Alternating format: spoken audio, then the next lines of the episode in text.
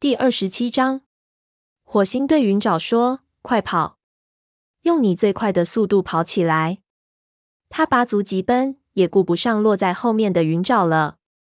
要想赶在虎掌和那群泼皮猫之前回到营的报警，希望简直渺茫。火星一边奔跑一边想：他早上派出了所有的队伍，还叫我给云沼进行考核，无非就是要将营的置于防守空虚之境。如此看来，他是蓄谋已久了。火星穿过树林，身上所有的肌肉都活动起来，以加快速度。当他跑到沟边，发现最后一波泼皮猫已消失在金雀花通道里，这才知道终究还是晚了一步。火星连蹦带跳冲下沟，云沼深一脚浅一脚的跟在后面。火星边跑边喊：“雷族，敌人袭击了！”他冲进金雀花通道。就听前方营地里传来喊叫声：“都随我来，雷族！”这声熟悉的战斗呼号正是虎掌发出的。一个念头闪过火星的脑际：如果这是一场误会怎么办？如果那些泼皮猫是在追赶，而不是追随虎掌怎么办？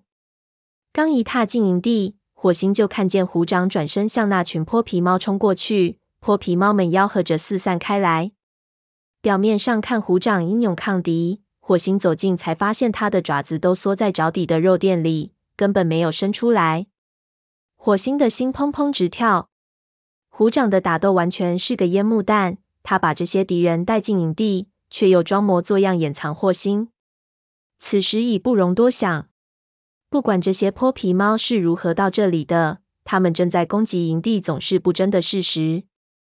火星急忙转身跑向云沼。命令说：“去把队伍都叫回来。”白风在河族的边界处，杀风去了蛇岩。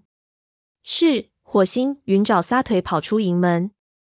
火星朝距他最近的一只长有黑色斑点的泼皮虎斑猫扑去，爪子抓在他的侧腹上。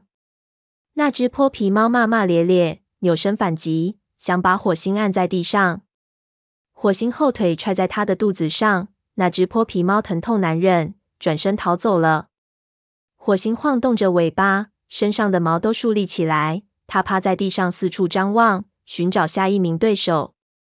只见育婴室外，灰条和一只苍白色的猫扭打在一起。两只猫在地上滚来滚去，都想在对方身上抓上一把，咬上一口。文脸和文尾正在共同对付一只体型巨大的泼皮猫。在武士巢穴附近。鼠毛用前爪扒在一只健壮的虎斑猫的肩膀上，后爪狠抓对方的腹部。令火星震惊的是，他看见在会场的另一边，段尾跳到看守他的陈毛身上，咬住了陈毛的喉咙。陈毛奋力反抗，不过瞎了眼的段尾依然是个可怕的对手。他死死咬住，就是不松口。火星意识到，他是在力所能及的支援他的泼皮猫同伙。这些泼皮猫之所以敢冒险来到这里，不是为了雷族，而是为了救出断尾。火星的脑海里闪过虎掌和断尾肩并肩躺在一起，轻声细语交谈的画面。虎掌从来就不是一只具有怜悯心的猫，这么说，他早就在和断尾密谋这一切了。形势危急，不容火星多想，他冲过会场援助陈毛，谁知半路上被一只泼皮猫撞翻在的。那只泼皮猫的利爪踩在火星的肚皮上，火星顿时感到一阵剧痛。两只猫怒目相对，彼此间隔不足一步。火星龇着牙想咬对方的肩膀，但被对方挥爪击退。此时，火星的腹部暴露在外，已成任凭对方宰割之势。忽然，压在他身上的泼皮猫发出一声惨叫，将他松开。火星急忙瞅去。看见小学徒刺爪正咬住这只泼皮猫的尾巴往后拖，刺爪将它拖到地上松开口，这只泼皮猫立即逃之夭夭。火星摇摇晃晃着站了起来，气喘吁吁地说：“谢谢你，干得好。”刺爪点了点头，随即奔向正在育婴室前苦战的灰条。火星四处张望，不见陈猫，却见断尾正杀入会场，口中发出凄厉的号叫。叫得火星心中寒意阵阵。这位影族前族长虽然瞎了眼睛，却似乎反而拥有了一种诡异可怕的力量。会场上陷入了一片混战，就在火星想重新加入战斗时，忽然一个念头闪过，不由得出了一身冷汗。蓝星在哪里？随即，火星发现虎掌也不见了踪影。他隐隐觉得危险正在步步逼近，于是急忙朝蓝星的巢穴奔去。半道上，火星看见柳带正死死咬住一只个头比他稍大的泼皮猫的耳朵，他无心恋战，绕开它们，直奔蓝星的巢穴。接近巢穴时，他听到里面传出蓝星的说话声，心里顿时一松。只听蓝星说：“我们迟些时候再担心这些事吧，虎掌。